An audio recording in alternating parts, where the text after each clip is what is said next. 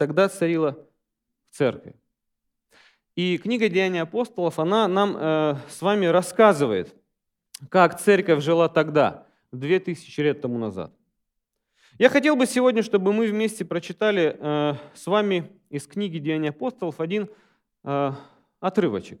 Я приглашаю вас открыть Библию, и мы прочитаем книгу «Деяния апостолов», вторую главу, с 41 по 47 текст. Книга «Деяния апостолов», вторая глава, с 41 по 47 текст. Мы будем читать.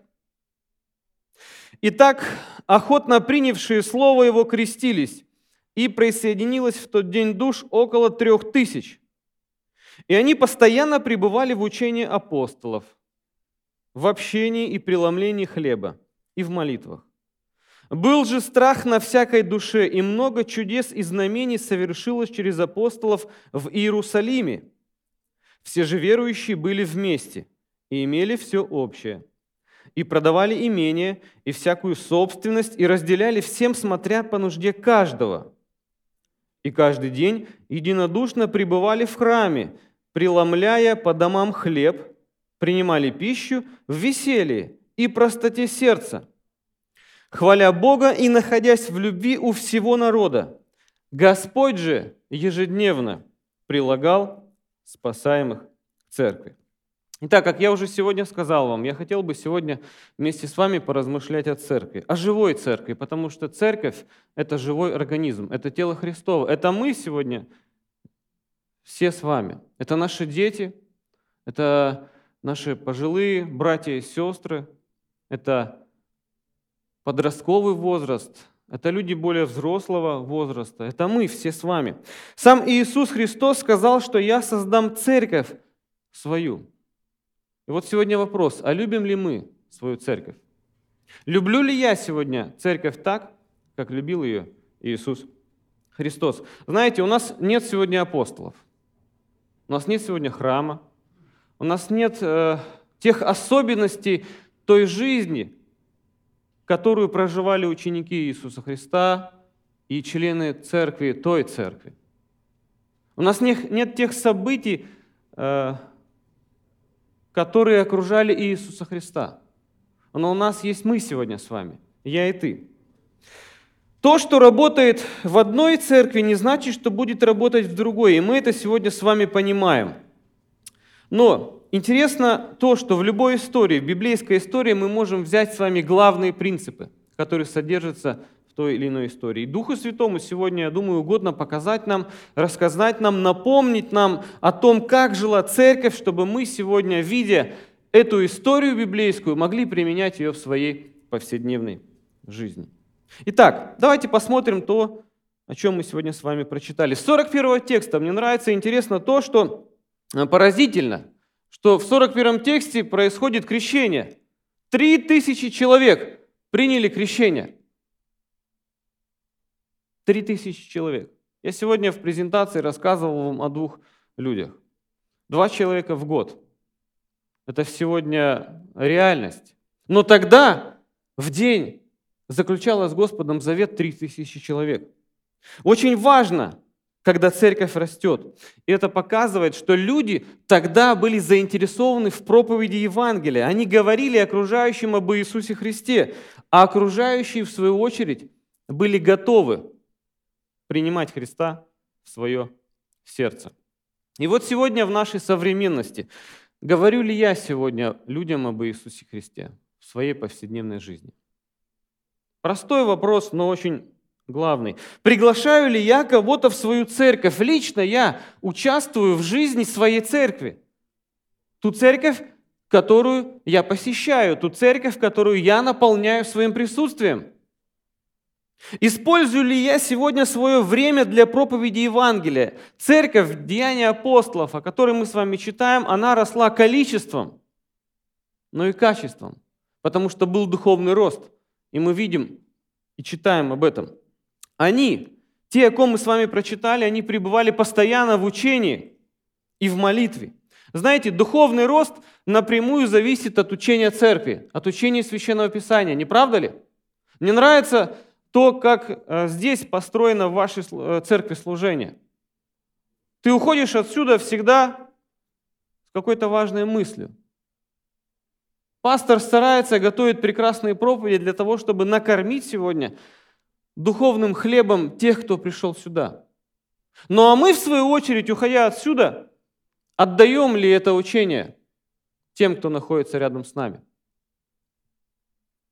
Если церковь растет в количестве, но нет духовного роста, то это проблема. Но если церковь растет духовно, то она обязательно будет расти и количеством. И если ты сегодня по-настоящему принимаешь Иисуса Христа в свое сердце, то ты будешь постоянно желать рассказывать об Иисусе Христе тем, кто находится с тобою.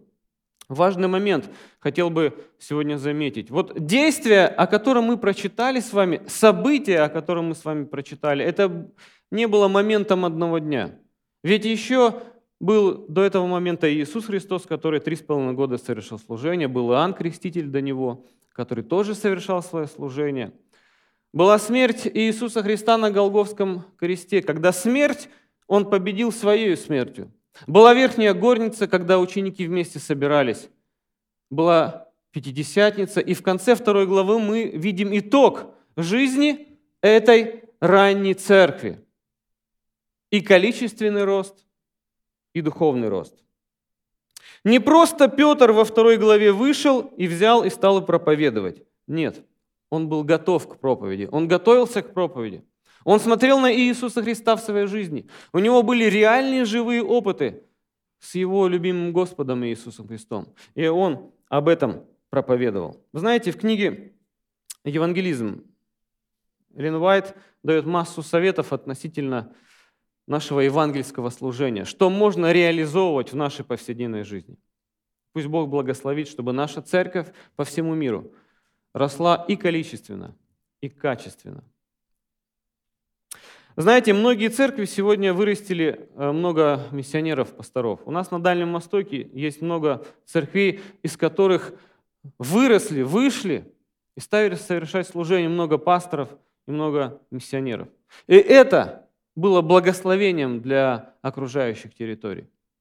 Сегодня э, те служители, молодые, которые были представлены на фотографии, это все служители с Дальнего Востока. Они пришли в церковь, они выросли в этой церкви, Церковь их направила на обучение. Эти, эти братья, они вернулись на место служения. Сегодня они приносят благословение. Что мы еще видим? Мы видим, что церковь постоянно пребывала в учении, как мы с вами сказали. И вот в 42 тексте они постоянно пребывали в учении апостолов. Нахожусь ли я сегодня постоянно в учении? Вникаю ли я в себя, э, вникаю ли я в себя и в учение. Занимаюсь ли я сим постоянно? Так говорит апостол Павел в послании к Тимофею. Он дает ему совет, ибо так поступая и себя спасешь, и слушающих себя. Это очень важная мысль. Я всегда, когда служу в церкви, проповедую, я всегда говорю так, дорогие братья и сестры, вот все, что вы сегодня услышали, пожалуйста, придите, перепроверьте дома. Откройте еще раз Священное Писание. Не поленитесь. После обеда, когда вам хочется немного отдохнуть, после трудовой недели, 10-15 минут пронесите через себя то слово, которое вы услышали на субботней школе, те размышления, те опыты, которые вы увидели или узнали, то слово, которое вы слышали от пастора, перепроверьте. И, может быть, оно принесет вам особое благословение. Нахожусь ли я сегодня постоянно в учении? Апостол Павел в послании к Титу во второй главе 7-8 тексте говорит, «Будь образцом добрых дел в учительстве, проявляй чистоту, степенность, неповрежденность, слово здравое, неукоризненное, чтобы противник был посрамлен, не имея ничего сказать о тебе худого. Когда я нахожусь в учении, когда я изучаю постоянно Священное Писание, мой образ жизни, мой образ мысли будет меняться. Это важно.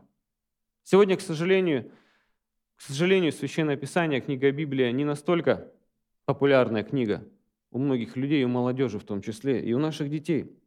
А, две недели назад, когда я был здесь на богослужении, пастор проповедовал на 23 главу книги Левит. Тот, кто был, тот помнит. И мне понравилось, как он тогда сказал собранию.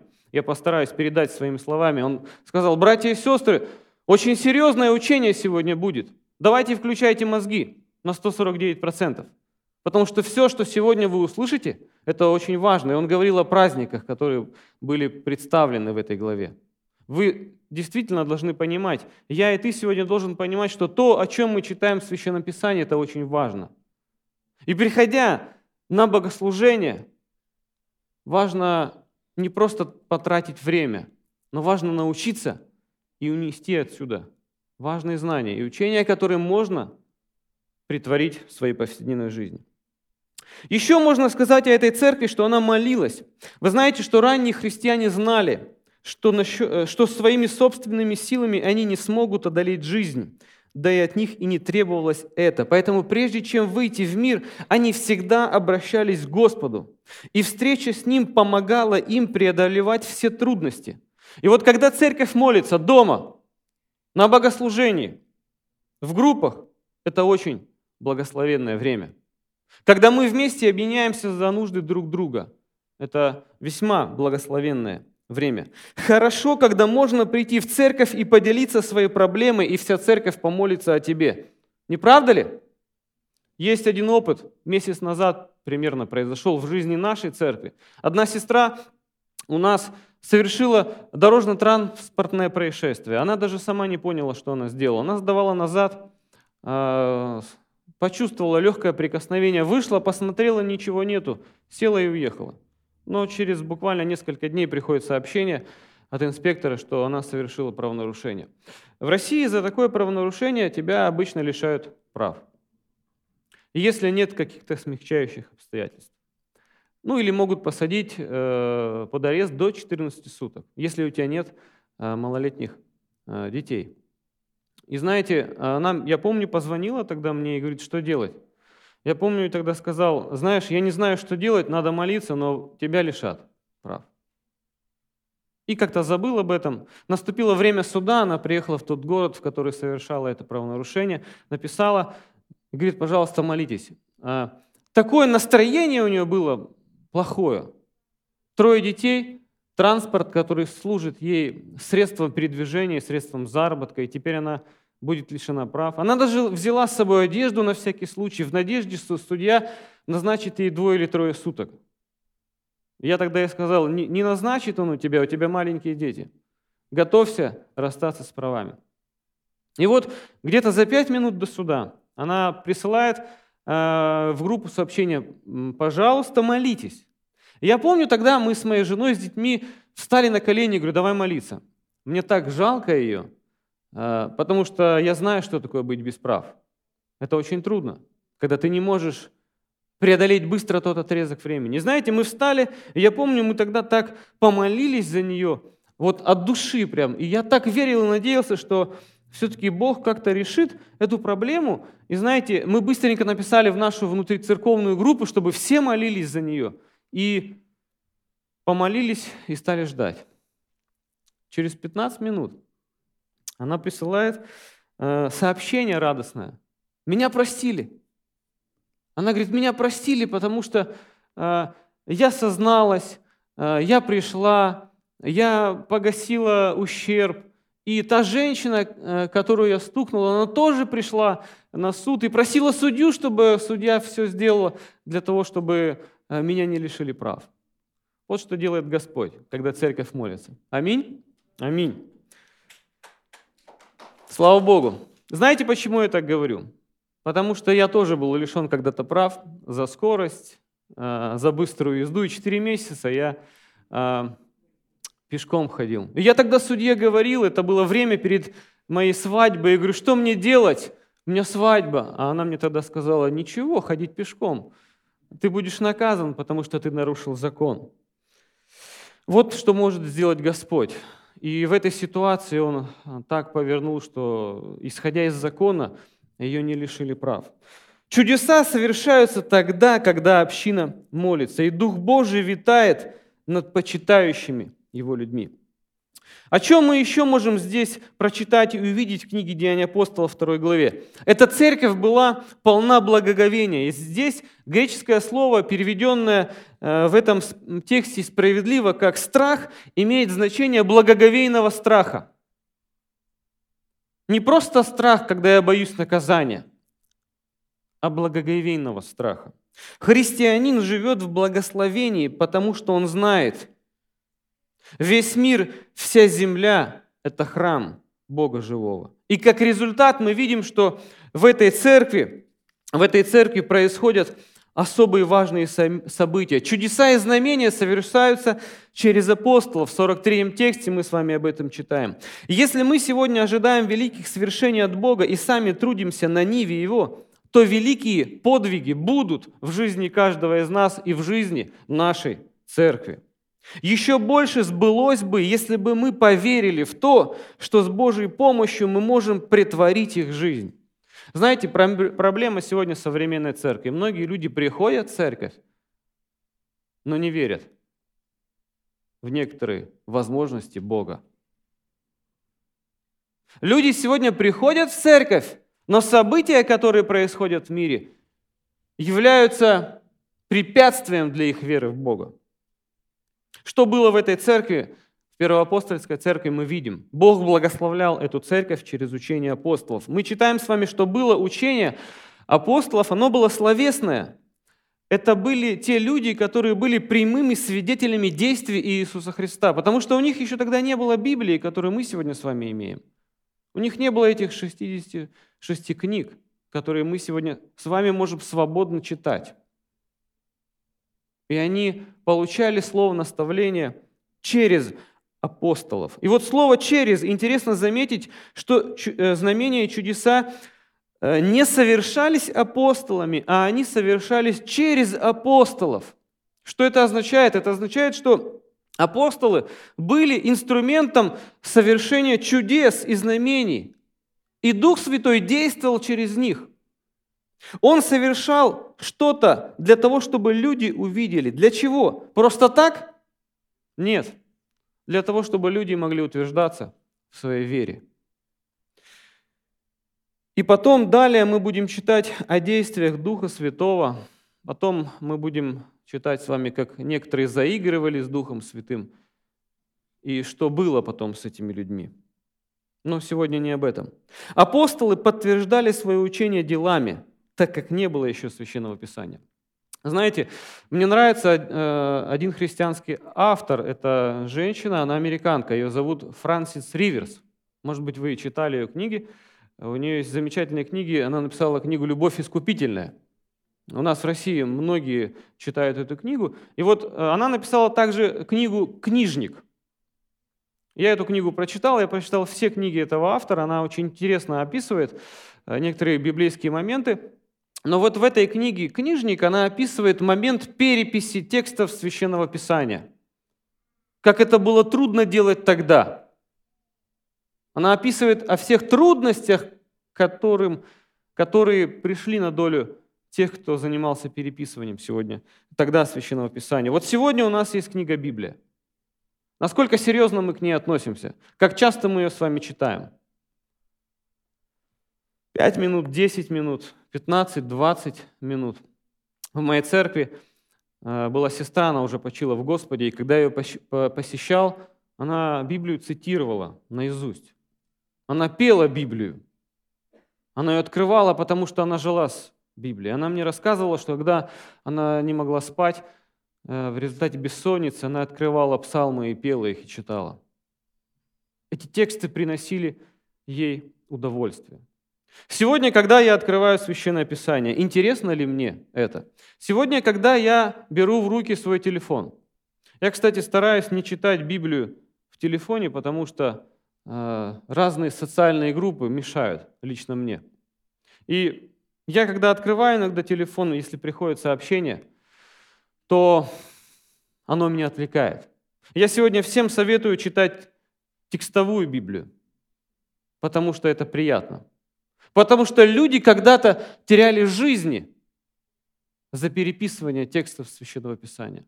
Люди в Первоапостольской церкви получали учение через апостолов, потому что они знали Иисуса Христа лично. Знаю ли я сегодня Христа своего лично? Если нет, то я могу узнать о нем из книги Священного Писания.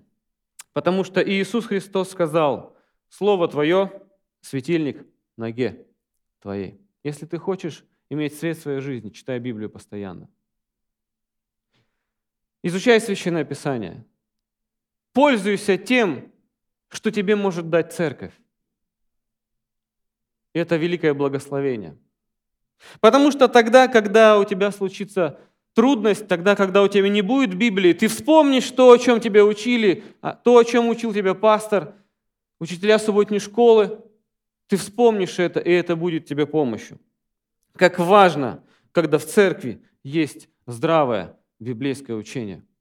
Как важно понимать и осознавать, что твоя церковь, церковь изучает Священное Писание. Не теряйте это.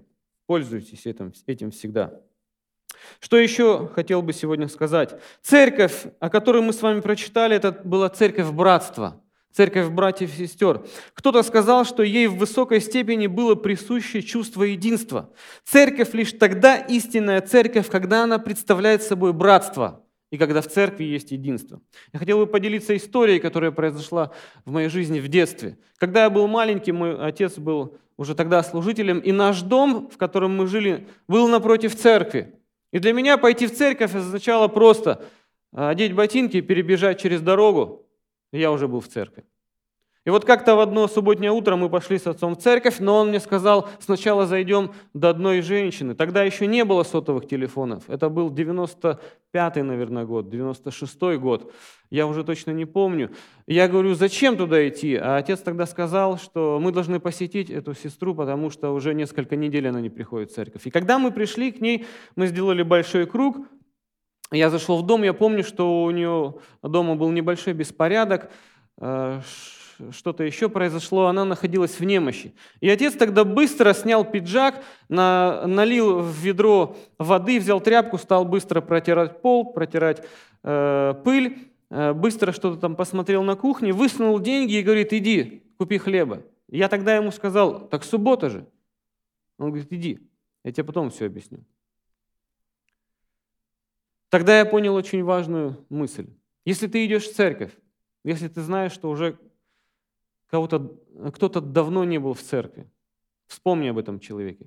Сделай крюк, заедь к этому человеку. Может быть, ему нужна помощь. И знаете, эта история, которая произошла тогда в моем детстве, она э, повторилась в моей жизни с моими членами церкви, которым я служил, и которые мне потом служили, но уже э, служение было по отношению ко мне. Как-то раз на светофоре я стоял ожидал время перехода через дорогу, и я почувствовал легкое прикосновение к своей одежде. Я тогда не обратил внимания на это, но придя домой, я понял, что мой бумажник исчез. Я тогда очень сильно расстроился, потому что это были последние деньги. Я начал как-то сам на себя обижаться, задавать Богу вопросы, говорить ему, Господи, в чем проблема? Я совершаю для Тебя служение, а Ты вот так вот допускаешь в моей жизни – Зачем ты, Господи, так делаешь со мной? Какая-то легкая обида. Э, тогда э, в моей квартире был со мной брат мой, двоюродный Виталий, и он тогда мне сказал, Роман, успокойся, Бог что-то хочет тебе сказать. я говорю, да что он мне хочет сказать? Мои деньги пропали. Меня тогда интересовал мой только бумажник. Буквально через час я услышал звонок в дверь. Я подумал, кто бы это мог бы быть? Я открыл дверь, на пороге стояла моя сестра во Христе с двумя большими пакетами. И говорит мне, знаешь, что-то меня побудило купить тебе все это. Ее э, зовут Ольга, сестра, у нее пять, пятеро детей. Я говорю, Оля, у тебя дети. Она говорит, мои дети не голодные, а вот тебе, я чувствую, нужна помощь. Вы представляете тогда мое удивление? Я был настолько удивлен, поражен, когда я закрыл дверь, я сказал тогда, Господи, спасибо. Я все понял. Церковь в переводе с древнегреческого звучит как «экклесия», собранные из. Господь нас собрал из разных городов в одно место, сделал нас общиной, братством. И Господь сегодня призывает, чтобы каждый из нас заботился друг о друге. И если мы чувствуем, что кто-то в чем-то нуждается, мы можем помогать. И мы можем приносить друг другу благословение. Сегодня наша церковь благодарит вашу церковь за те камеры, которые вы нам подарили. Сегодня мы можем совершать тоже онлайн-богослужение. И в течение четырех-пяти месяцев наша церковь совершала это богослужение. И каждую субботу до 25-30 человек, э, как это говорят, сидело онлайн и слушали наши богослужения. Это благословение, когда мы друг другу помогаем. Та церковь, в 44-45 тексте мы читаем, это была общинная церковь. Первые христиане, они были исполнены чувства ответственности друг за друга. Истинному христианину невыносимо иметь лишнее, когда у других слишком мало. Церковь участвует в нуждах других. Мы видим, что у кого-то что-то было, они это приносили и раздавали нуждающимся. Другими словами, братья и сестры из Первоапостольской церкви, они обналичивали свое имущество, продавали, доставали сбережения и оказывали помощь тем, кто нуждался. Это хорошо, когда сегодня наша церковь помогает другим. Это говорит нам о том, что Бог что-то нам дал, ну а мы, в свою очередь, это тоже можем отдавать. Не правда ли? И слава Богу за это. Участвую ли я сегодня в нуждах других? Вопрос сегодня для меня, для нашей современной церкви. Беспокоит ли меня вообще нужда других? Знаете, еще один пример из моей жизни. Сегодня э, моя проповедь будет наполнена примерами. В моей церкви, э, где я совершал служение, была одна сестричка, ее тоже звали Ольга. И та местность в тот год, когда я совершал служение, когда наступала зима, выпадало очень много снега. Его приходилось чистить. И я всегда думал, нужно сходить э, в магазин и купить себе большие ботинки, Э, высокие ботинки, чтобы снег не попадал вовнутрь. И я так всегда думал, но почему-то то времени не хватало, то не было возможности. Потому что когда наступала зима, то цены сразу взлетали, и ты всегда думал, ну ладно, в следующем году куплю, летом. И вот как-то я чистил снег, заходит наша сестра Ольга. Слушай, я, говорит, почему-то подумала, что тебе будет это полезно. Достает сумку, из сумки вытаскивает пакет, а в пакете я увидел те ботинки, о которых я мечтал. Банально? Может быть, непросвещенный, недуховный человек скажет, да, это совпадение. Но тогда я не думал, что это совпадение, потому что я знал, что моя сестра во Христе, она заботится обо мне. Она переживала о том, чтобы мне было удобно совершать служение для нее. Чистить снег, потому что уже в субботу она придет, и дорожка будет почищена. Это опыты, которые есть сегодня в нашей жизни, и они благословенны, потому что они наполняют твое сердце радостью. И они говорят тебе о том, что кто-то в этом мире из твоей церкви, он заботится о тебе. Знаете, я с тех пор взял за правило быть внимательным к окружающим меня людям, а особенно быть внимательным к голосу Духа Святого, когда Он призывает помочь. И сегодня я стараюсь спросить Его о том, чтобы Он послал в моей жизни людей, которым я мог бы помочь. Я или моя семья. Что еще хотелось бы сказать об этом отрывочке, о котором мы с вами прочитали? В этой церкви происходили богослужения, прям как у нас с вами. Но тогда еще судя по второй главе, еще не было зданий, не было домов молитвы, потому что они появляются в тексте книги Деяния апостолов чуть позже. Они были в храме, мы читаем с вами в 46-м тексте. Ну а потом расходились по домам. И мне кажется, у них были малые группы, на которых они собирались, потому что 3000 человек, крещенных в один день, невозможно вместить в один дом, верно? Верно. И поэтому они собирались вместе, по 5, по 10 человек, может быть, по 15 мы не знаем. Но они были вместе. Мы читаем, что они каждый день единодушно пребывали в храме, преломляя по домам хлеб.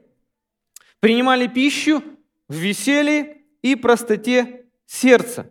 Они собирались вместе и проводили богослужение. Они не просто развлекались, они поклонялись Богу. Знаете, в России было то время, когда было очень мало церквей, и на один город в городе Хабаровске была лишь, всего лишь одна церковь, и она находилась на окраине города. Я помню то время. Каждую пятницу, каждую субботу мы ездили на двух автобусах. Час в одну сторону, час в другую сторону, и еще час богослужения. И так каждую пятницу и субботу. И мы приезжали в церковь, мы не думали о том, что холодно, мы не думали о том, что голодно. Мы были в церкви. И родители, и дети. Сегодня, когда я смотрю на современную церковь, в частности, в моих городах, где совершаю служение, я вижу, что очень часто многие родители оставляют своих детей дома. Они устали, им надо отдохнуть или еще что-то. Мне кажется, это проблема. Многие сегодня опаздывают на богослужение. Проспал, поздно завел машину и так далее. Сегодня очень много причин, которые есть у нас и которые сегодня являются препятствием быть вовремя в церкви. Тогда мы видим, что они каждый день единодушно пребывали в храме. Каждый день. Наверное, для них это было нужно. Наверное, нам сегодня не нужно это, я не знаю. Но как важно, если я чувствую привязанность к той церкви, которой я принадлежу. Как важно, когда я каждую субботу посещаю богослужение. Замечательно, когда церковь проводит богослужение, богопоклонение, когда проводит это время вместе. И мы видим здесь, в Первоапостольской церкви, что у них было все. И общение, и преломление хлеба у них было, и молитва, и каждый день было собрание. Помимо того, что э, мы читаем с вами в 46 тексте, в 47 тексте мы уже узнаем с вами о том, что церковь была не просто церковью, она была счастливой церковью. И в ней царила радость. Это была радостная церковь. Ведь мрачный христианин – это явное противоречие в терминологии Нового Завета. У них было веселье, они были счастливы. И церковь сегодня большая, и как важно сегодня быть внимательным к тому, кто приходит, чтобы не пропустить грустного и сделать его веселым. Но не надо быть навязчивым, потому что многие люди приходят в церковь со своей грустью, со своими переживаниями. Если ты видишь, что человек о чем-то переживает или о ком-то, просто помолись за него. А если это возможно, подойди к нему. Если это возможно, спроси у него, как у него дела. Не просто дежурная фраза «как у тебя дела?».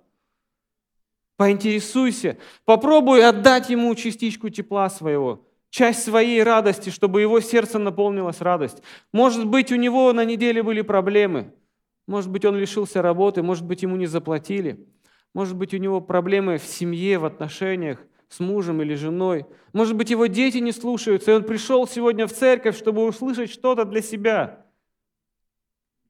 Бог хочет наполнить радостью сердце каждого из нас.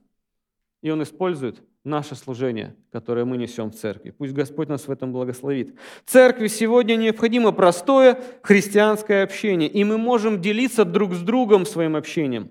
В простоте сердца, сердца, без осуждения. Важно и можно поделиться своими переживаниями и помолиться. Там была взаимосвязь в этой церкви. Вы знаете, есть еще одна проблема в современной церкви, что многие люди, которые возвращаются в церковь после долгого отсутствия, они не находят того, что им хотелось бы увидеть. Может быть, потому что мы можем осуждать их, может быть, у нас настроение у самих нехорошее, может быть, еще что-то. Но там мы видим, была взаимосвязь. И как важно, чтобы сегодня в нашей церкви была взаимосвязь между друг другом чтобы мы любили и уважали друг друга и чувствовали друг друга. И еще сегодня важная деталь. Эту церковь любили все. В 47 тексте мы читаем, что э, она находилась в любви у всего народа. Я взял сегодня еще дополнительно два перевода, и вот в восстановительном переводе эта фраза звучит как, э, как церковь чувствовал, вернее, церковь была в благосклонности у всего народа. А Кулаков переводит эту фразу так. В народе все были к ним расположены. В народе все были к ним расположены. Как к нашей церкви сегодня относятся окружающие? Как к нам относятся? Знают ли все вокруг нас, что мы часть какой-то церкви? Истинное христианство, оно привлекательно и обаятельно. Кто-то сказал, что если бы каждый христианин делал доброе ближним, это больше, чем что-либо другое помогло бы церкви сегодня. Среди верующих первохристианской церкви было много обаятельных людей, много радостных, которые изменяли других вокруг.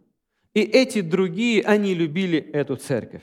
И церковь поэтому была влиятельная, как мы сегодня влияем на окружение наше с вами, где мы живем. Хорошее ли мы имеем влияние как христиане? Видят, видят ли люди, что мы другие, что мы отличаемся? Имеем ли мы сегодня влияние на свой город, на свой район, на свою страну? Узнают ли в нас христиан? Вы знаете, церковь сегодня должна быть и светом, и солью. И сегодня все зависит от нас с вами. Какие мы, такая и церковь. Какой я, такая и церковь. Сегодня мы отвечаем с вами, какая у нас будет церковь. Наш мозг, наши чувства, наши решения, наши стремления, наши мечты, наши взаимоотношения с друг другом, в семье, с детьми, на работе, дома, везде, где мы бы ни были. Все это мы приносим в церковь и наполняем нашу церковь всем этим. Как важно сегодня понимать и осознавать, кто я в церкви. В церкви все взаимосвязано, как в теле человека. Каждый из нас сегодня отвечает за здоровье церкви. Если я заболею, то и церковь может заболеть. Каждый из нас отвечает за здоровье других. Вы знаете, сегодня у церкви есть все. Есть возможности, есть финансы, есть здания, школы, больницы, учебные заведения, управленческий персонал, проповедники, замечательные пасторы, исследователи, но похожа ли церковь моя сегодня на ту церковь, о которой мы сегодня с вами читаем? Здорова ли моя церковь? Здоров ли я сегодня? Наполняю ли я радостью свою церковь? Приношу ли я пользу и приносит ли пользу моя церковь? Давайте сегодня проверим себя. Делаю ли я сегодня церковь такую? Что мне нужно изменить? Давайте будем задавать вопросы сегодня каждому из нас, потому что время близко. События, которые сегодня наполняют наш мир, они говорят нам о том, что Иисус скоро придет. Я не знаю, как вы это чувствуете, но я это чувствую сегодня. Очень многим людям сегодня в мире нужна помощь Господа. И Господь может совершить эту помощь через нас. То служение, которое вы сегодня совершаете в церкви, дорожите этим служением. Отвечайте за это служение. Вкладывайте себя в это служение. Если вы сегодня учитель субботней школы, служите этим, этой возможностью. Если вы сегодня просто открываете, это тоже важно. Если вы стоите при дверях, это тоже важно. Потому что ваша улыбка может заразить человека улыбкой, когда он будет приходить в церковь. Дорожите тем, что дала ваша церковь. Я очень люблю свою церковь. 36 лет я уже в церкви. И я рад, что я в этой церкви. Я рад сегодня, что я вместе с вами. Я хотел бы, чтобы наша церковь была похожа на Божью церковь. Пусть Господь благословит сегодня каждого из нас. Чтобы то, что мы делаем, было пользой для тех, кто окружает нас. И тогда Господь будет ежедневно прилагать спасаемых к церкви. И тогда Господь скоро придет, и тогда будет проповедовано Евангелие. И каждый, кто будет слушать, может быть спасен. Аминь? Аминь. Аминь.